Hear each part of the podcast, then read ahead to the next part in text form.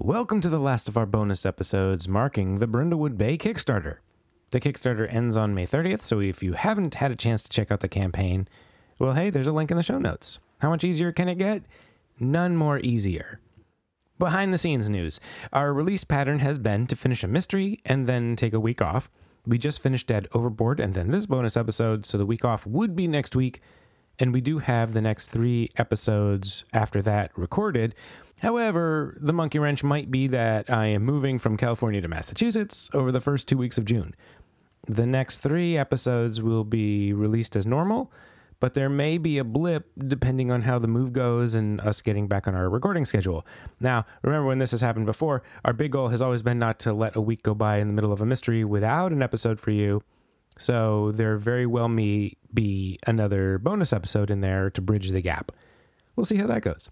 Now, what exactly is the next mystery? I, I mention this because, um, well, the easy answer is that we're going to go back to Moose Murders. We've been setting that up for a while, and it's got to pay off, right? We got to do that story. The interesting answer, though, is that the Moose Murders arc will right away feel a little bit different to you uh, by the end of that first episode. And then when the second episode comes out, you might say, no, wait, what? Isn't this? Wait, what? So we are experimenting with something, and I'm not going to tell you more about that now until we finish the Moose Murders story. You might have a sense of what that is that we're experimenting with, but I bet you our twists and turns will keep you guessing for at least a little while. And finally, this episode right here is a conversation with Gabe McCormick and David Easley. Uh, we talk about being a keeper for Brindlewood Bay, tips and tricks and learned lessons. There's info about both of them in the show notes, including David's Powered by the Apocalypse podcast, Trials of the Apocalypse. That's all down there. So if you're interested, click on those links. Okay? Let's go.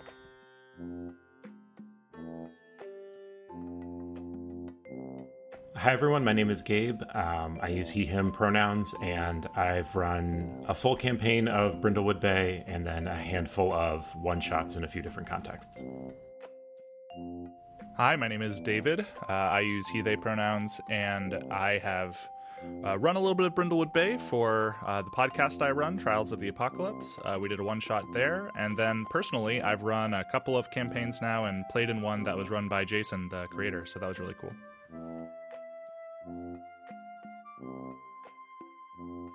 And thank you both for coming on today to talk to me and to talk to everybody about what it's like running games of Brindlewood Bay. Brindlewood Bay is a derivative from the game system powered by the Apocalypse. And David, since you have a whole show dedicated to Powered by the Apocalypse, I thought maybe you had a ready to go description of what that is in case people are not familiar. Oh yeah. Uh, so Powered by the Apocalypse is less a uh, like an SRD or a guide, and more of a design philosophy that began with the game Apocalypse World by Vincent and Megan Baker, uh, which is a fantastic game. You should totally play it if you haven't already. Um, but one of the hallmarks, uh, or I should say, there are many hallmarks from this game that have been picked up by subsequent systems. Uh, but the only requirement to be considered powered by the apocalypse is for the author of any subsequent game to say, "Hey, I was inspired by Apocalypse World," and bam, congratulations! According to uh, Vincent and Megan, that's all you really need to say. Um, but one of the chief hallmarks of this system is it's very uh, narrative focused, uh, and it's instead of situations being resolved on a sort of per action basis, like you might think of in a, a game like D and D or Pathfinder.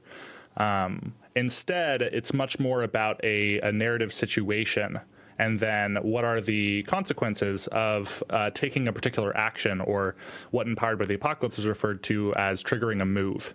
Uh, and then you resolve that via dice, usually, but again, there are some exceptions to that. Uh, in the case of Powered by the Apocalypse games, it's uh, almost always 2d6, uh, sometimes with the option of a third if you're rolling with advantage or something like that. But uh, you roll 2d6, sum them, and then add it to a relevant skill modifier if, if the game has them. Uh, and then depending on where your roll fits in, you know, where that value sits, uh, usually a 7 to 9 is a hit, 10 plus is a very, like a full success. Uh, and then below that, uh, six and below is usually uh, a miss. Uh, emphasis being that those usually aren't failures. It's usually uh, what that means is the narrative control shifts to whoever is running the game if it is a a, a guided a, a, kept system, uh, and that just means that they have the control to dictate what that outcome is. Generally speaking, again, I have to speak in very big generals because what different systems take from Apocalypse World varies a lot. Uh, and so, you know, we've played games on our show. Uh, we played one called Undying, which is about vampires, and it's a completely diceless system. Uh, moves are a much more abstracted idea. Uh, how the flow of play is very different. There's like betting mechanics with these blood tokens. It's like you wouldn't know off the cuff that it even was PBTA, but they they mark it as such. You can see the inspirational hallmarks in some of the uh, design aspects, but every game is different with how much they implement it. And Brindlewood Bay is no different in that respect. Uh, I think one of the main ways that it inherits is in the framing of its moves as these narrative impacts. Uh, and also, of course, they do roll two die six. Um, so they got that classic as well. Gabe, aside from Brindlewood Bay, what is your experience like with Powered by the Apocalypse? Um, before I started Brindlewood Bay, it was pretty limited. Um, I'd played a campaign of masks that ended up about 20 sessions. Um, we did a little bit of a shifting GM for each arc, which was kind of fun. So I got the chance to play and GM. But really, I'd say Brindlewood Bay is probably my second PBTA system.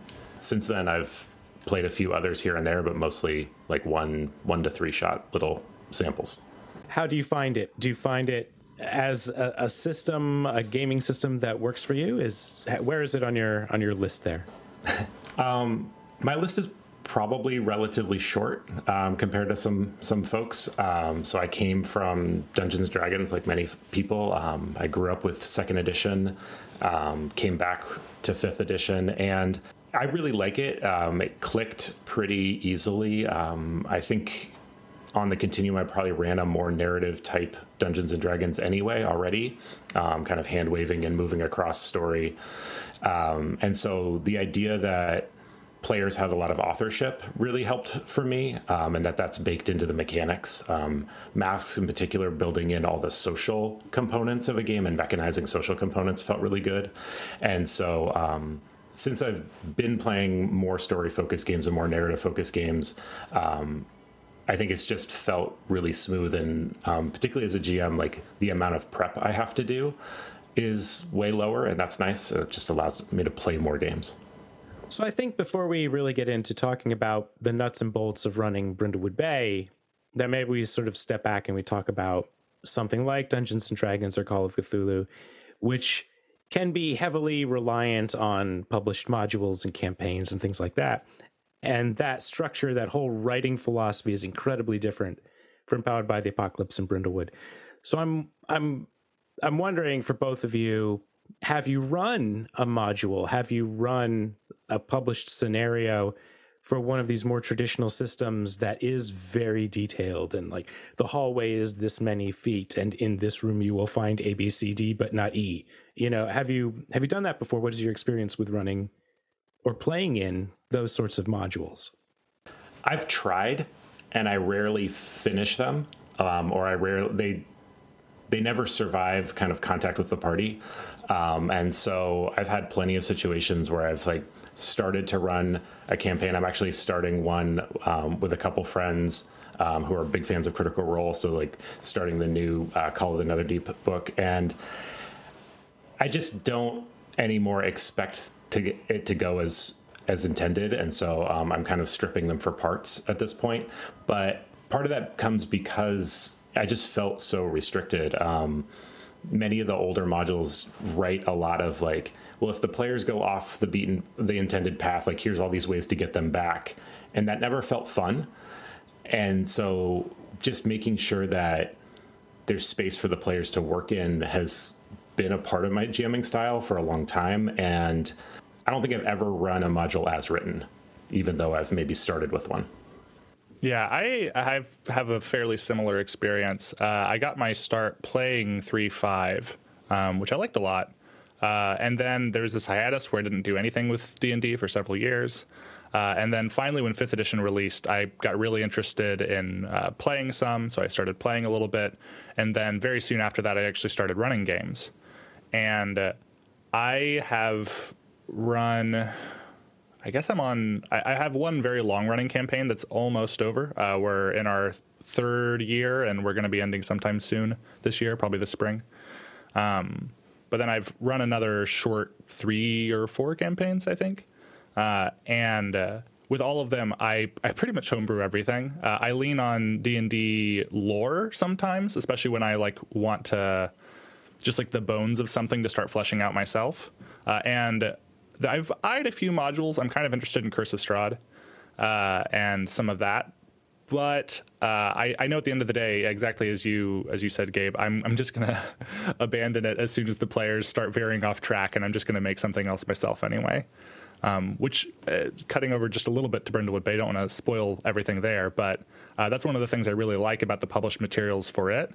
Um, is that like the only games where I've used published materials are Brindlewood Bay, The Between, which is also by Jason Cordova, uh, and I've played in uh, a trophy game now um, as well. But otherwise, I, I pretty much exclusively DIY uh, my world building and stuff. So I've played in a couple of D and D published scenarios, but I haven't run them. I've run a couple of Call of Cthulhu ones. And my big takeaway was that even when there were times when I would get into the, the players would begin a line of investigation, and it wasn't going well. And I thought, well, if I change this thing, then maybe it'll go more smoothly. I've always had this voice that's like, but there's a reason they wrote it the way they did. And I should try to stick to that. And then soon it will all become clear. And it doesn't always become clear. That has always been, I guess, uh, I, I appreciate that level of detail and that level of writing. But it does feel like you, you sometimes want to go in other directions. You sometimes want to make changes on the fly.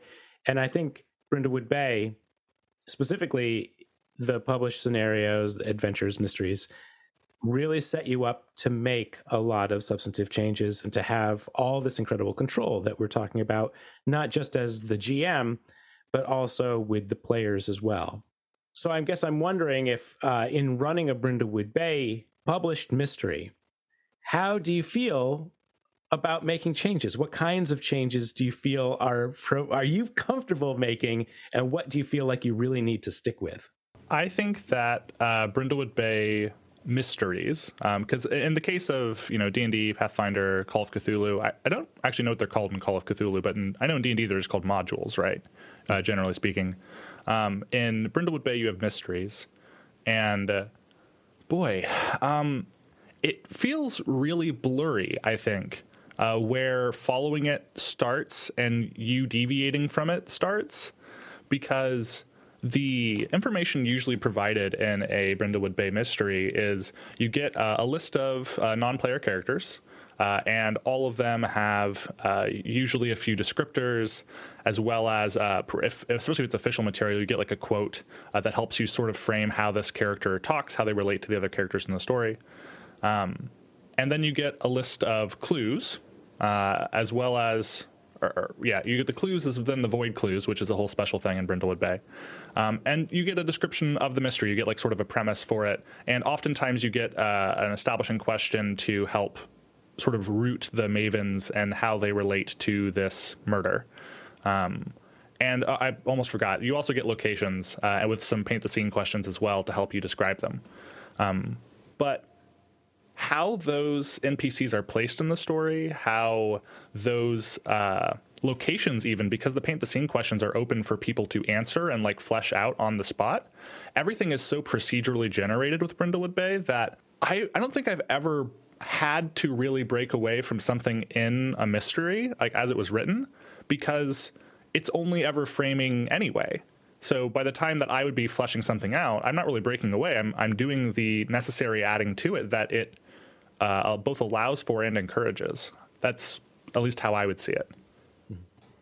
Yeah, I would see it really very similarly. I think, you know, a good example is, you know, in a more traditional module, you've got like Jimmy the Fence is in room J3. And unless you're intentionally kind of breaking the module, like when the party gets to room J3, that's when they meet Jimmy the Fence. in Brindlewood Bay, your characters can be anywhere. And so they can meet them on the beach, they can meet them at the movie theater, they can meet them at town hall. Like any location, you can drop any character.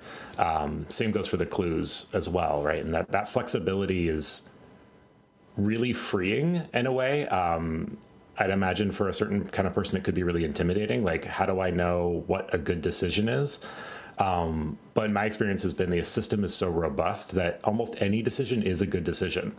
Like as long as we can say like why is this character at this place, and the reason could be they're buying movie tickets, right? It doesn't even matter. Um, the players will feed in a lot of information for you. Um, in terms of modifying, though, I have modified a couple of the published ones just because they didn't necessarily fit the feel of where the campaign had been going. So maybe by the fourth or fifth mystery, I've got a, a sort of a feel, and so I'll like I used one. Um, there's one about kind of Halloween, and it's a very like golden age of Hollywood Halloween costumes, um, super inspired by the Murder She Wrote episode. Um, I what I called it to my party players was like I remixed it essentially. So I changed some of the characters so that they would be recurring characters from other mysteries happen to show up at the party. Um, I changed some of the costumes because I wasn't sure my party would get all the references of like who the movie characters are or who the movie actors are. So I changed who some of the actors were. But then like the basic mystery of like how a person died and what the clues are, I could almost keep 100% the same because it is it is so modular. Or sometimes I've added or subtracted a suspect just to usually to be able to bring in a recurring character so they'd have that that fun thing of like, oh, that's the person from three ago, and especially once they get the the whole conspiracy going, that that feels really good. Mm-hmm. Yeah, that's the kind of change that that I've been making as well. I think because once you start running them in the context of a full campaign, you want these reoccurring characters. So even though as written, they're they're perfectly well developed. It's like, yeah, but maybe I'll tweak that one out. And I've already sort of established this as the law enforcement philosophy. So instead of a deputy here, I'll make it an EMT and that kind of thing. Yeah. When you both, when you sit down, you've selected the mystery that you want to run.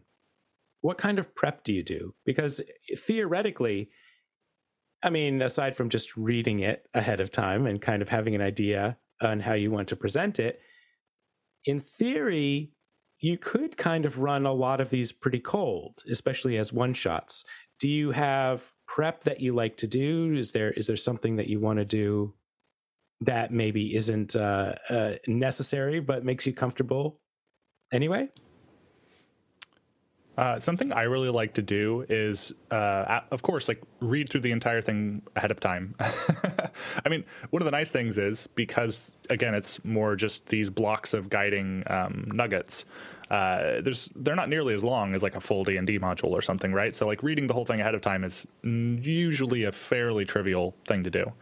Um, but what I really like to do is I like to highlight my favorite NPCs, uh, locations, and clues um, because one of the things I realized in the first game of Brindlewood Bay uh, I ran, which is actually the one we ran on the show, we have a really uh, good, bad habit of running things for the first time on mic. Um, but in that game, uh, it took me till like probably three quarters of the way through to really uh, realize. I, am very accustomed as a, a, GM to let my players guide me.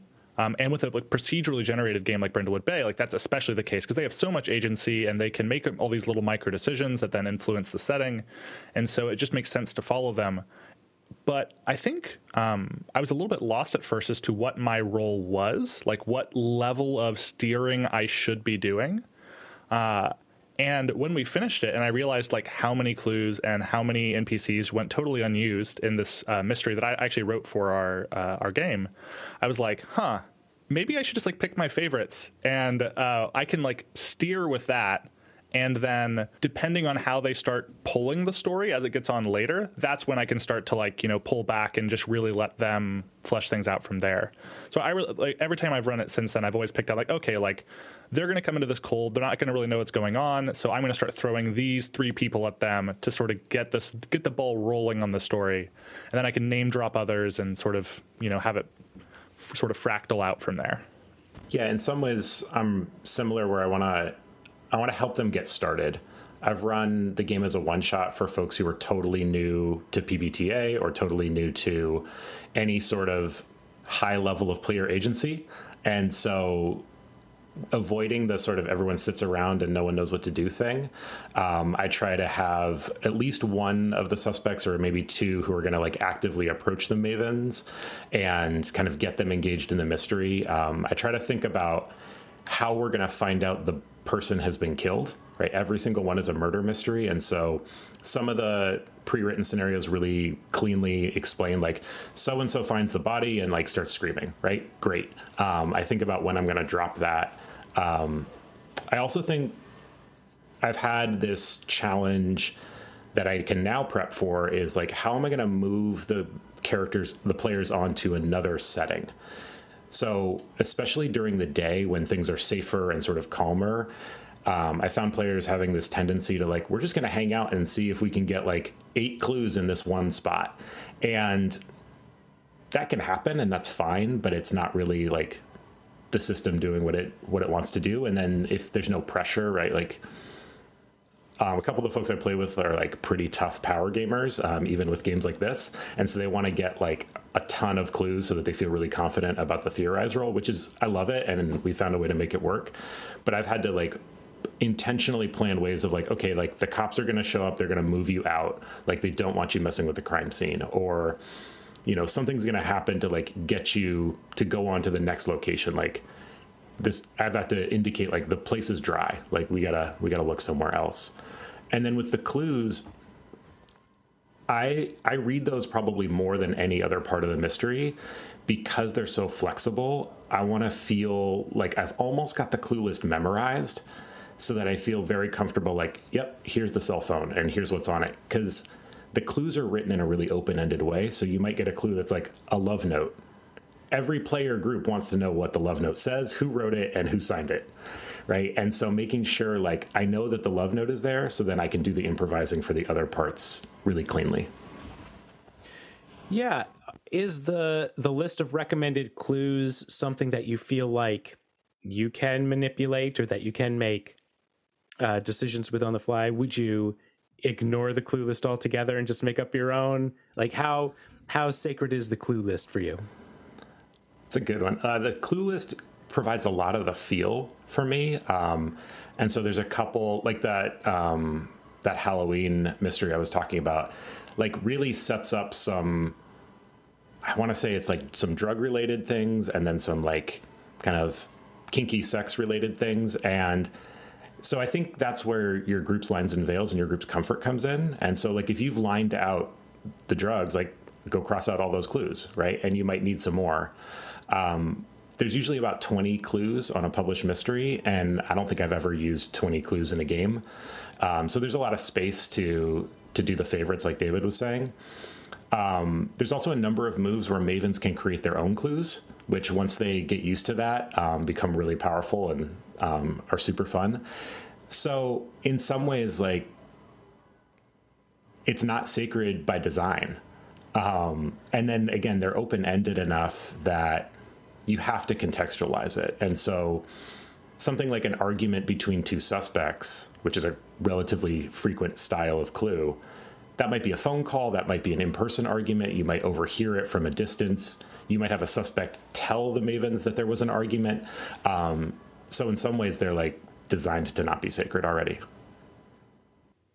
Again, when I first started playing the game, I definitely treated the clue list as like very sacred. Like I will, I will only use the clues within the mystery. Uh, but then I started to encounter situations where, because of the exact line of uh, investigation that the Mavens were pursuing, that there was like, especially like later on when you've like already worked your way through some of you know some of your favorite clues, uh, you're into stuff where it's like, well, I you basically come to a point where you need to make a decision. I could drop a clue that uh, is gonna like I can already see that the Mavens are have a theory rolling. Um, I can either drop a clue that's going to like dramatically interrupt that, which can be really fun. Like don't get me wrong, um, or I could drop something that like recontextualizes what they're already working on, as opposed to like introducing a new element. Uh, and sometimes, if that's the way that I think like this like I'm trying to steer this mystery, um, I'll find like, oh, well, I'm kind of out of those clues. Uh, so what if like, how are they investigating? What are they doing? What could I imagine would fit here that doesn't necessarily like I'm not picking it because I think it supports their narrative, but I'm picking it because I think it's going to lead the story to a fun and interesting place. Um, so I've started to make those decisions, uh, but I still stick pretty close to the clue list most of the time because, uh, as you said, like they're very broad. Uh, they're written to be broad, and so very rarely do I have to bend something t- so far that it's no longer the same thing as what was written. Yeah, the clue list is an interesting sort of thought experiment uh, dilemma for me sometimes because of what you're talking about. That it feels like the players are going to get themselves into a situation and they're like they're moving towards one suspect. We're pretty sure it's this person. And then they get a clue and i look at the list and i think well if i give them this clue it will seemingly confirm everything they've been talking about. And uh, especially early on i my first philosophy with running this was i want to be as neutral as possible. I tried to take away all motivations and i tried to give what seemed to be the most random clues and watch the players like how do i make sense of this? And then there was sort of like a change in my philosophy where it was almost the opposite. It's like well what if i actually gave everybody a motivation to kill the person instead of nobody a motivation? Have the two of you had that sort of light bulb? Do you do you prefer one to the other? Yeah uh, so the original mystery that uh, i wrote for brindlewood bay um, is about like a mascot that is murdered at this high school right uh, and uh, it's how I how I wrote all the NPCs, how I wrote all the clues. Um, it, that is definitely one where like everybody has a motivation to either hate or love this guy, and that all of those motives could lead to murder. Um, but then like there are other mysteries that, uh, as written, are just there's just a bunch of people who are here who all maybe have their own motivations in a broader way, but not necessarily even a direct connection, at least at first, to the the victim and I think both of those are really fun uh, for the players to to work with because when everybody is like everybody has a motivation, um, I think that if that's repeated every mystery, um, I think you can get to sort of like a stale place with that formula. But like the the same thing is absolutely true with like when nobody has a motive or seemingly has a motive, everything's hidden, right? Um, I think like having mysteries that are all one or all the other uh, are really fun, uh, but especially fun when they're sort of spaced out and all used in the course of a, a longer campaign. Um, if everyone is the same general framework, then I think that that can be like, okay, well, every, we know everybody's going to want to kill this person, so we just need to like make we we need to come in with that assumption. And I think it's always really fun to disrupt the Maven's assumptions. Um, actually if there's one prep thing that i do for campaigns over one shots it's i try to keep track of where the mavens are like what what they where they are like mentally in the course of the story. And i try to think about like okay here's this mystery module i'm running. Uh, what would what would really screw with them if i if i used it from this or like what would like really disrupt what they think is going on in a broad sense? So i sort of answered that question. I sort of hopped around a little bit I think I can I can build on it a little bit. Um, although I do like coming back to the idea of where are the mavens kind of mentally because I, I also think of that differently in a campaign compared to a one shot but um, to the suspects i think in some ways like it depends a little bit on, on what kind of themes you want to pull out so like the uh, mystery that I think Jason recommends most people start with is Dead Overboard. And that one's like this really tight family drama, right? It's all these people who are related to the victim. And so I can see like really building the interpersonal tension, like really building the drama with like all these people are kind of out to get this guy. And that can be really satisfying. And like when I um, like remixed the the Halloween episode, I think it was really satisfying for the group to kind of discount a couple suspects pretty quickly.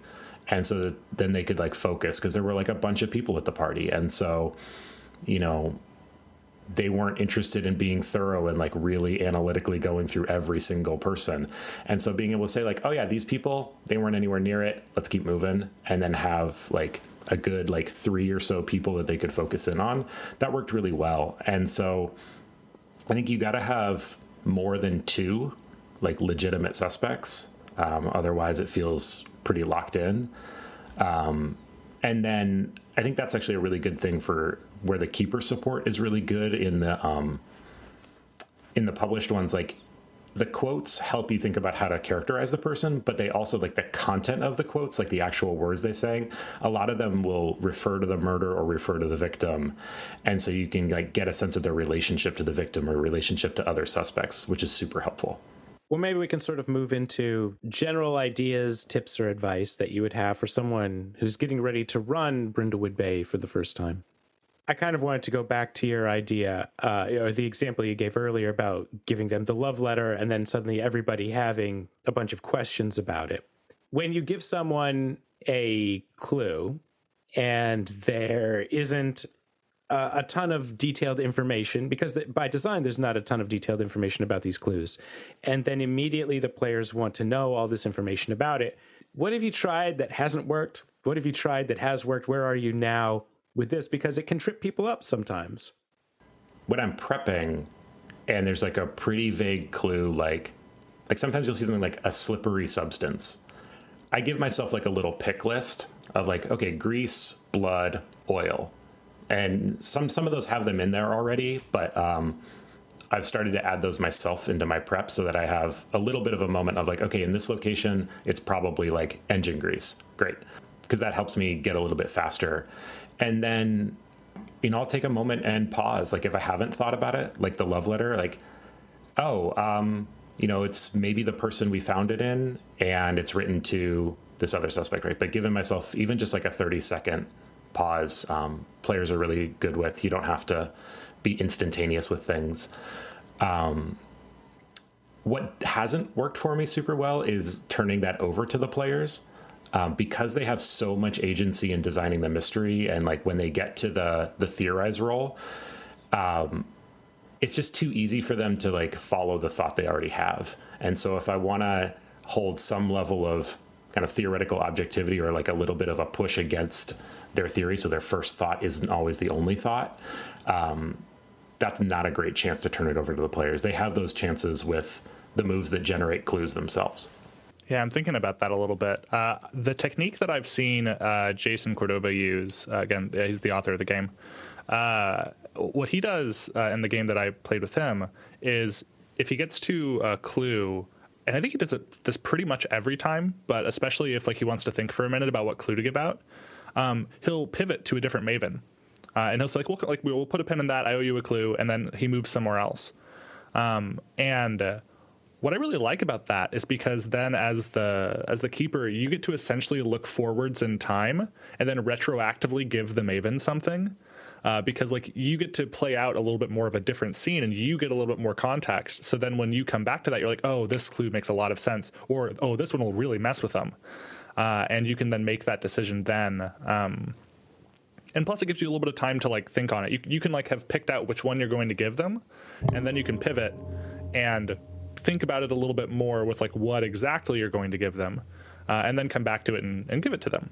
Um, and Brindlewood Bay already has this really natural fanning out and fanning back together of the Mavens, where unlike you know games like D and D where you're just like you know the, the mantra is don't split the party. Um, Brindlewood Bay is the opposite. Like the Mavens can absolutely go off on their own constantly and go and do their own parts of the of the greater investigation. And then because they're probably collecting conditions while doing that, there's this impetus on them to come back together for a cozy move uh, in order to shed those conditions and reconnect with the Mavens, or to come back together and theorize. And so since there's already that natural fanning out, fanning together, usually when you're giving people clues, there's probably at least one Maven who's off doing something else. And so you can get all your rolls out of the way, get all your investigations, know what clues you need to give out, and then move somewhere else for a little while and then come back and be like, okay, here are your clues. I will second that. That is so good and gives you the the keeper pause that you need without um, the players feeling like you're pausing. Yeah, I think I've started doing something a little adjacent to that because the meddling move, in order to get the clues, it says that the player has to describe what they're doing. I'll have them describe, I'll have them roll, I'll figure out what the clue is, and then I'll ask them to walk through the scene again so that I don't just stop and say, oh, you've rolled a success. There is a love letter right there. It's like, okay, now tell me where it is. And like, sort of like getting them to back up and replay the scene almost, rewinding lets you sort of let I, I feel pretty comfortable and like that's how I sort of slide the clue in instead of like dropping it on them. And I do like that they have to explain a lot. That like that kind of requirement just sort of brings out a, a different kind of a flavor, I think. So then when when you hear someone saying, "Well, I think I might want to run Brindlewood Bay," maybe it's their first time, uh, and who knows who knows what crazy games they've played before this one do you have like sort of go-to advice uh, like maybe with some of these little tricky areas or maybe like like high level philosophical advice that you give? Like where do you where do you usually start with your your keeper advice for new players for new runners? Uh, so i think there's like two pieces of advice that i would definitely give. Um, one is your role in the game is facilitator. Uh, and if you come from systems where you normally have extremely tight narrative control, uh, sorry, that's not this game. Uh, there's going to be a lot of control that you're going to put into the player's hands. They're going to have a lot of agency. So just sort of come into that with that expectation. Um, simultaneously, if you come from games that are very laissez faire about your levels of control and has lots of player agency already, uh, Brindlewood Bay, because it's more procedural, it's less obvious what your role is at times. Uh, and for those folks, I say don't be afraid to make decisions as the keeper, um, because like it's not going to pigeonhole your players too badly because this game gives them so much control narratively and, and with theorize especially that no matter how many times you're like oh did i like did, does this decision hem them in too much? Uh, they're going to come up with something weird anyway. Like they're gonna they're they're going to surprise you. Um, and so that's like topic one is just like you're a facilitator you know, be aware of what your role is then in the game. And then uh, number two is it's this game can go to some really weird places, uh, and you should let it.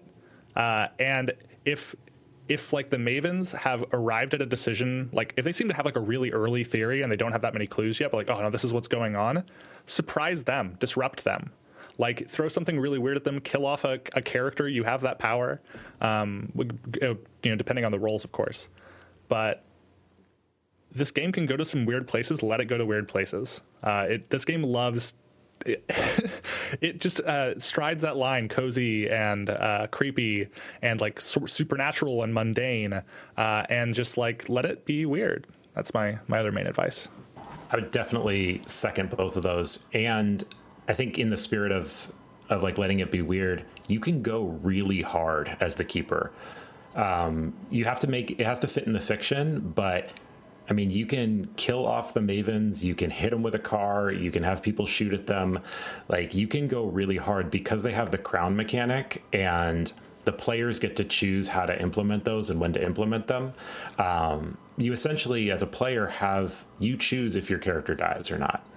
And so, as the GM, you can really push them. And one of the things that, in hindsight, right, I wish I'd done more of is give the Mavens more conditions. Partially because it puts pressure on them, but also because it then pushes them back together to do the cozy move, because that's how you clear conditions. And so the cozy move is great and it has all this character work and all this great interpersonal stuff, but you have to push the conditions on them. Otherwise, they're just going to like hang out and investigate and get clues and so like to get that back and forth sort of balance the the keeper really does have a role there um, the other piece i would say for someone running it for the first time who maybe hasn't done anything similar is just to trust the system the system is really robust it is very hard in my experience at least to break it and I wasn't sure about the game all the way through my first session. I was like, we're hanging out, we're having some fun conversation, we're telling some jokes. Um, you know, it's really cool that this like elderly woman who loves to garden is like jumping through windows and stuff. Um, but what are we really doing here? And then once they did the theorize move, it was like magic. And like what people's happened to people's faces and like the vibe in the room. We were playing at a table physically, and like it just felt so good. And then like by the time that group got through the campaign, right, which was maybe eight or nine mysteries solved, like by the end, I didn't say anything during the theorize move. I would just sit back. Um, we're actually at my house. Like I would go like refill people's drinks while they're just having a conversation because they were so into it and they got it. Um, and then probably the last piece I would say is don't be afraid of the power gaming. There are some really power, quote unquote, powerful combos that you can put together of like, you know, this move plus this action. And like, okay, if we all combine our moves, it's always narrative focused. It's like Jason has written such a robust system into it that the power gaming still pushes the narrative forward. It's still really character driven. And so, you know, one of my players like loves to stack all the bonuses possible and he told an amazing story while doing that. So it's it's really pretty special that way. Yeah, and I think that's probably uh maybe maybe our last point of conversation here today is about theorize and the structure of the mystery in general because there are a lot of people that come from maybe just reading fiction or watching TV or or playing a more traditional game where all the answers are laid out in front of you. And part of the secret sauce of this game is that there is no canonical answer. And some potential players will hear that and immediately hit a wall about, well, how is that fun? That doesn't sound fun at all. I don't understand it. And then, like what you just said, like for most people who don't understand it, they get to theorize and then the world opens up and then they get it. So when you run into, I think we've all maybe had conversations with people who are like, but wait, there's no answer. But wait, how do you? But that doesn't sound fun. How do you convince them that it's actually amazing? I had a group bounce off the system really hard. Some very good friends. They love D and D. I'm happy to play D and D with them. I've played masks with them. They're great.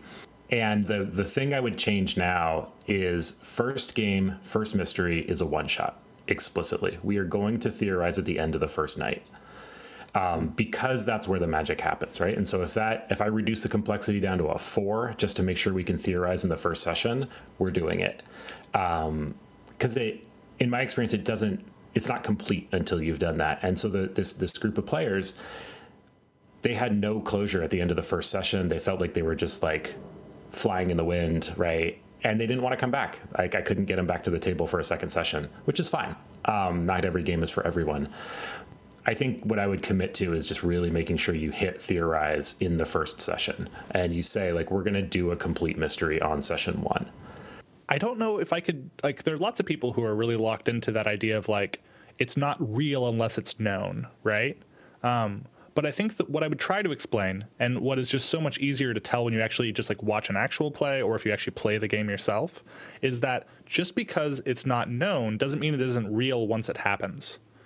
Um, and what I mean by that is like yes, in a mystery like in a mystery module for Call of Cthulhu, like you I believe you have all the answers in those, right?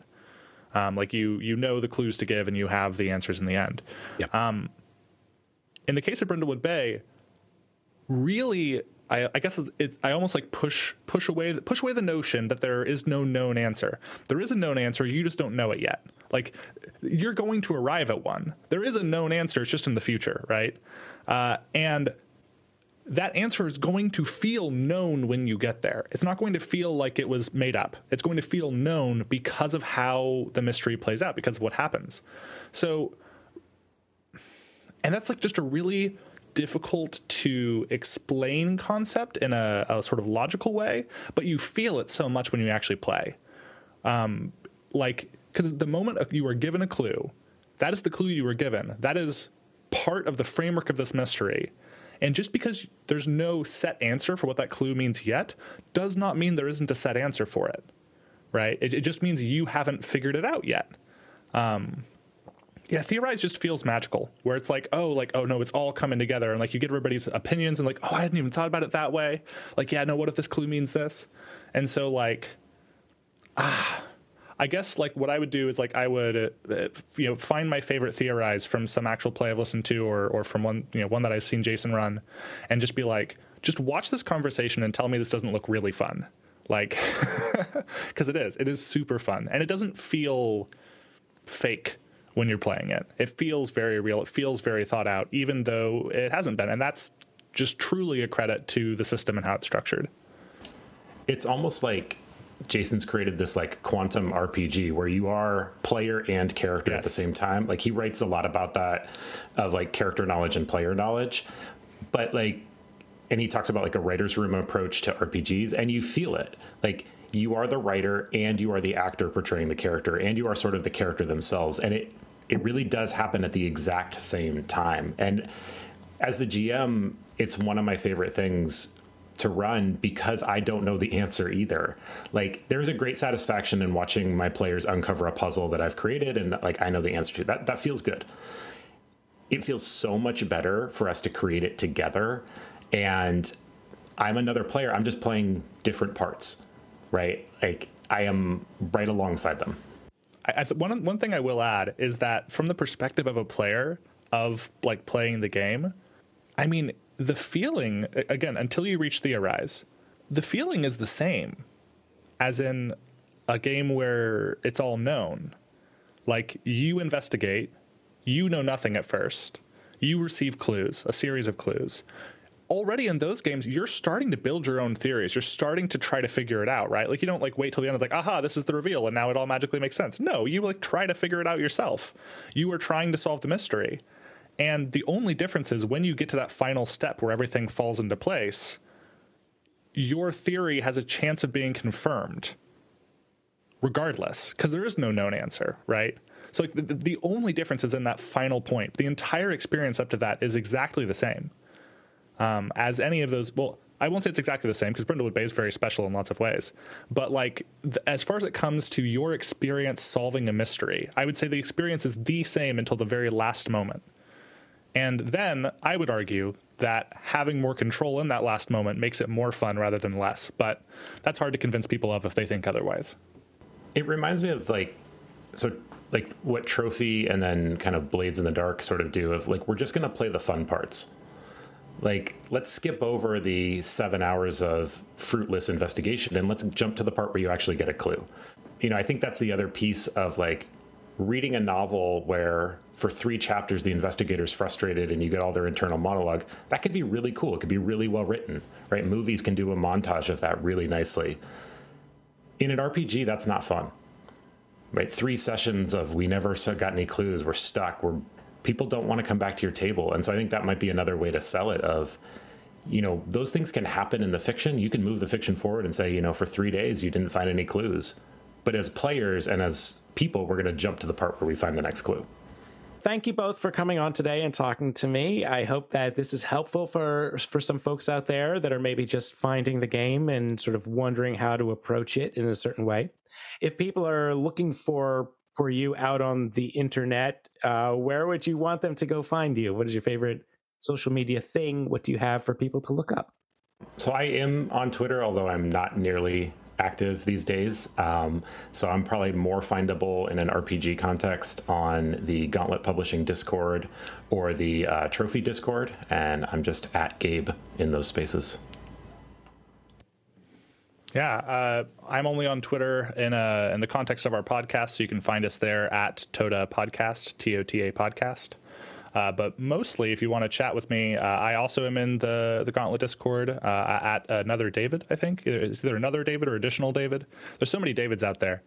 Uh, but yeah, you can find us in Discord there, uh, or I'm very active in the Cast Junkie Discord server, which is also a public server. it's a place for a lot of podcasts to gather. so there's lots of great shows on there and a lot of great people who just like podcasts. So. Well, this is great, and thank you both again. Yeah, no, thank you so much for organizing this. It was fun. Yeah, thanks for having me. Appreciate it. And then we kept talking for a little while, and some of that conversation was pretty good. So I thought I'd stick it here at the end. I think one of the things we didn't talk about that I really like about Brindlewood Bay, now that I'm thinking about it, is how easy it is to write for. Like it's so structured mm.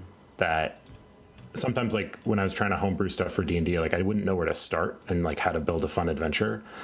But with Brindlewood Bay, like you have all these sections built out. It's like, well, I need five or six suspects. I need five or six locations. I need 20 clues. Yeah, I I I published a Call of Cthulhu scenario a while ago, and I think that was like a solid month of just like write the thing, now write more of the thing, now change the thing, yeah. and like I need you know all kinds of downloads and maps and all this stuff. and um, and Brindlewood Bay has been a lot easier to to put together. especially at least to get it like good enough where I can run the thing I wrote. That's pretty quick. Like, if I want to polish it for other people to use, that's a different story. But Yeah. at least I know how to get started. Yeah, I mean uh, the when we ran it on the podcast, the one that I wrote is like very bare bones. Uh, because like I knew who all these NPCs were, and I like I had my, my list of clues was about the same. We actually ended up adding a few in the course of the the show because like I realized like oh it'd be really nice to have this as a clue. That'd be very cool. And so like that's one of the great things about like workshopping Brindlewood Bay content is like you can very much do that on the fly and just take notes of what worked. Um, and then you can flesh everything out later and make it look nice and add all the detail you want and all that. And I do think that there's whether we want there to be or not, there's a difference in running a game on a podcast where you know someone's going to listen to it. Because there are things like um, when we started, I was deliberately trying not to use condi- I wanted it to feel like almost like a pretty safe world. So like there were like I didn't do any conditions, like didn't really push crowns, didn't do it. They're just like do to do. Oh, a murder. Oh, we solved it. And then they slowly started to seep in, and like when we just did um, tea time, uh, uh, long dark tea time of the soulless, just like it started off with a bang, and and they held the weight of watching their friend die in front of them for seven episodes. And it was like it was i was impressed with the way they did it because up until then it was just like yeah i know there's murder but it's fine and whatever. And then it's like bang. And they just eh, you could feel i could feel the weight throughout that whole thing. It's like now now you want conditions? Now we're getting conditions. Yeah. now this is going to get hard you know? Yeah, one of the things is like if I was going to run another campaign is mystery selection so that it ramps up. Um, Yeah. Some of them have nice guidance of like wait until you know tier two of the conspiracy is unlocked, and that stuff is really important. When I ran uh, the Mucky Point one, um, Murder Most Mucky, they the things were so escalated because it was like right before they unlocked the conspiracy, and so it was super creepy. There were like dark shadows around every corner. They all had like a number of crowns marked, so like everything was just like dark and foreboding. And then they're in this weird town that doesn't want them there. It was amazing. But if you run that one first, it's not gonna it's not Yeah. gonna hit right. Yeah. Yeah, it does sort of feel like. Um, I mean, we'll see where we end up after the Kickstarter, but it feels like we could really use maybe another, like another dozen mysteries just for texture. You know, like um, not that we're necessarily missing anything, just like slightly more variety. And to your point earlier, like even though Dead Overboard feels like a good first one because it is so closed room, maybe we need something that really just has three suspects locked in a room or like locked in like a hotel suite Yeah. and it's like it's very closed it's very fast it's designed for two hours and then you're done uh, don't worry about conditions don't worry about the void clues like just like this is like the definitive con game or something Yeah. you know like i don't know i don't know we, we, we'll see we'll see where we end up with the kickstarter i guess but Yeah, you were talking about uh, the long dark tea time of the Soulless, which is one of my favorite mysteries. Uh, have you ever run uh, Exit Stage Death, which is probably my favorite? i have not I haven't. Yeah, so it's it's uh, one of Jason's. Uh, it's uh, it was originally in one of the Codex magazines, um, and so it. I think only recently you're able to get it, uh, just like on its own. Uh, and then also, I think they just they passed a stretch goal a while ago where it's going to be part of the new Brindlewood Bay materials. So that's exciting. Yeah, that's But the it's, one. It's great. It's like a play, and then the play itself is a ritual, right? That's that one. Yeah, uh, and it's another one of those where like you're in a different location because you like you went out of Brindlewood Bay to go watch this play.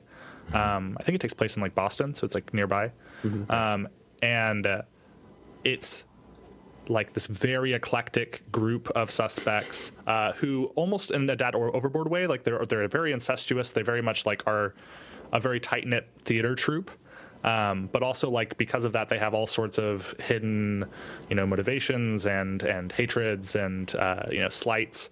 Uh, and then it, it has a setting of like this weird like was it a play? Was it a dark ritual? Uh, this lady that was murdered was she a sacrifice? Um, and you can like go anywhere in that spectrum with the solution. And it's just ah It's it's one of my favorites to run, especially like if you're like you just like need a break from whatever's just been happening in the campaign and you like sort of peel off for this little side quest. Um, because then also stuff from that can always follow the mavens back home, which is fun. Yeah, yeah. But yeah. I might use some of this conversation inside the episode. so.